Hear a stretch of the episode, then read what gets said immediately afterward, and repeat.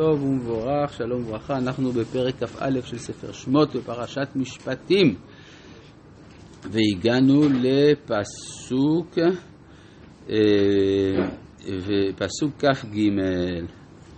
ואם אסון יהיה ונתת נפש תחת נפש, תחת נפש, זאת אומרת שאם הרגו את האישה ההרה אז, אה, ונתת נפש תחת נפש. מה זאת נפש תחת? אם זה, אם זה במזיד, אז זה מיתה. אם זה לא במזיד, אז יש כל מיני הלכות נוספות, שוגג, אנוס וכדומה, שעניינם גם לפצות על הנפש. זאת אומרת, למשל, גאולת אדם. גאולת אדם היא גם בבחינת נפש תחת נפש, אלא שיש שם הגבלות. צריך להיות, אם זה מחוץ לעיר המקלט, או עדיין בחייו של הכהן הגדול וכדומה. אה, אז זאת אומרת, נפש תחת נפש, הכוונה שהורגים את מי שנטל את הנפש. עין תחת עין, שן תחת שן, יד תחת יד, רגל תחת רגל. אז מה זאת אומרת? אם אדם הוציא את העין של חברו, אז כמו שבנפש, אם הוא נטל את הנפש נוטלים את נפשו, כך אם הוא נטל עין נוטלים את עינו.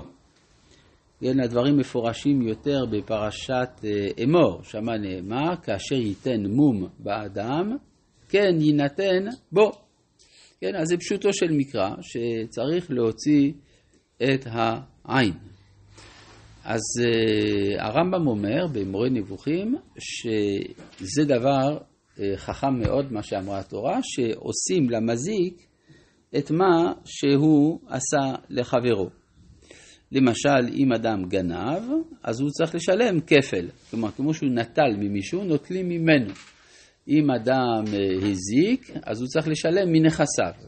אם פגע בגוף, אז נות... אה, עושים לו אותו נזק שהוא עשה בגוף, ואם בנפש, אז נוטלים את נפשו.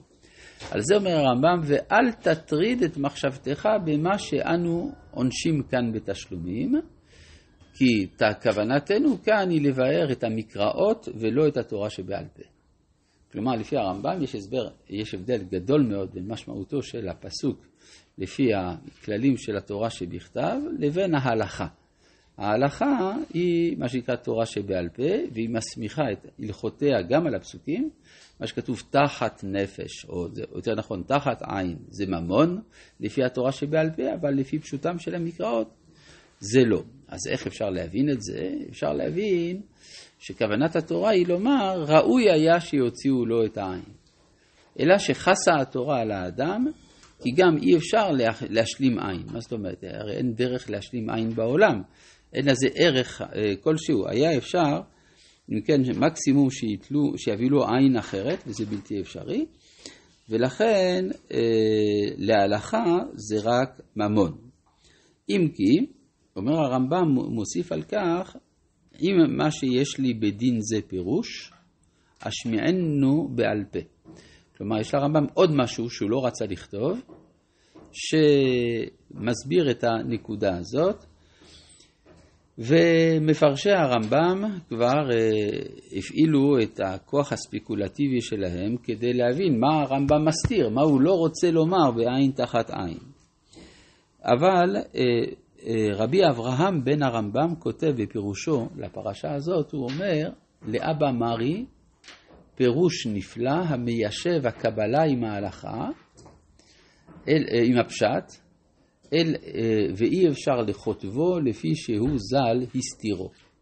אז כלומר רבי אברהם בן הרמב"ם ידע את הפירוש, רק הוא לא רוצה לכתוב אותו, אבל דבר אחד ברור כבר מדברי רבי אברהם בן הרמב"ם, שיש פה יישוב בין הפשט לבין ההלכה.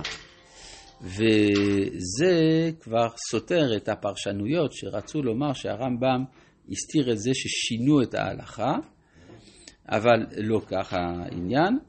האמת היא שמה שהרמב"ם מסתיר במורה נבוכים, הוא כותב במפורש במשנה תורה, בהלכות חובל ומזיק, שם הוא מסביר שכל הדינים האלה של תשלומים על חבלות, זה הלכה למעשה הם בידינו. מה זאת אומרת הלכה למעשה? תמיד עשו ככה. וכזה ראו אבותינו דנים בבית דינו של יהושע, ובבית דינו של שמואל הרמתי, ובכל בית דין שעמדו ממות משה ועד עתה. נשאלת השאלה, למה הוא אומר בדינו של יהושע ולא בדינו של משה? אז ייתכן שבעצם הרמב"ם אומר משהו מעין מה שהנציב מפרש באיזה עשרה מקומות בפירושו לתורה, שיש הבדל בין פשוטו של, בין פשוטו של הפסוק בשעה שהוא ניתן, לבין ההלכה לדורות. כלומר, אם נצייר לעצמנו כך, בבית המדרש של משה, משה אמר, עין תחת עין פירושו בדור הזה להוציא את העין, אבל לדורות הכוונה ממון. ואז זה מיישב את העניין. למה שיהיה הבדל בין דורו של משה לדורות הבאים? פשוט מאוד. דורו של משה זה במדבר. המדבר זה מציאות של המוחלט. במוחלט, עין, זה, התשלום על עין זה עין. וברגע שאתה נכנס לארץ, מכאן ואילך אתה חודר לתוך ההיסטוריה. בהיסטוריה הכל יחסי. כלומר, אי אפשר לבצע דברים אה, שהם מוחלטים במדבר, לבצע אותם בהיסטוריה. למשל, במדבר, העם מתחיל לדבר נגד משה, או מתלונן קצת, טח, האש שורפת. כן? זה, זה מציאות אה, אה, של מלאכי השרת שם, אפשר לומר. מה שאין כן, ברגע שאנחנו בני אדם, אז אנחנו בני אדם. כן? זה ההבדל. קבלה הכוונה המסורת, המסורת. המסורת, קבלה זה תורה שבעל פה, זה הכוונה. כן, מה אתה אומר?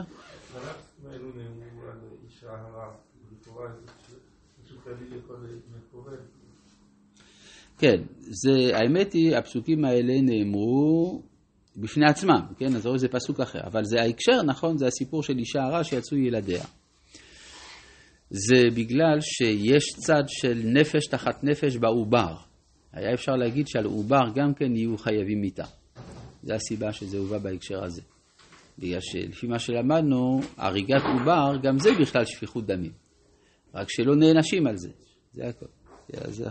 ולכן בן נוח נהרג על העוברים. מצאנו את זה. טוב, אז עין תחת עין, שן תחת שן. עכשיו, עין ושן, זה, יש לזה ייחוד לשני הדברים האלה. הרי מצאנו בהמשך שעבד משתחרר אם הוא נפגע בשן ועין. זאת אומרת, יצא בשן ועין, הכוונה שבגלל שינו, בגלל עינו, הוא יוצא. ומה? אה? כן, אבל זו הדוגמה שהתורה הביאה. כן, אחר כך... כן, אבל זה, אנחנו מדברים על פשוטי המקראות. כן, פשוטי המקראות זה על שן ועין. כלומר, התורה ייחדה. יש הבדל בין הלכות שהתורה אומרת במפורש, לבין ההלכות שהתורה משמיעה בדרך אגב. למשל, לגבי דיני טרפה. כן, שהדרוסה, אומר הרמב"ם, היא יותר דאורייתא משאר הטרפות. למה? כי התורה אמרה אותה במפורש. יש דברים כאלה. אז גם כן, שן ועין, התורה אמרה את זה במפורש, למרות שיש 24 ראשי איברים שבהם עבד יוצא לחירות. אז מה אני רוצה לומר? שעין ושן מראים על השייכות, על השלמות של האדם יותר מכל איבר, ולכן הם הובאו גם כן בדיני הנזקים בתיאור הזה תחת זה. עין תחת עין, שן תחת שן.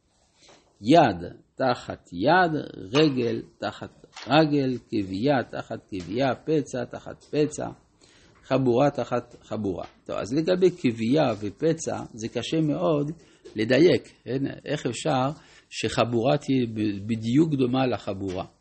זה גם אחת מן הראיות שלהלכה למעשה אנחנו נוטלים ממון.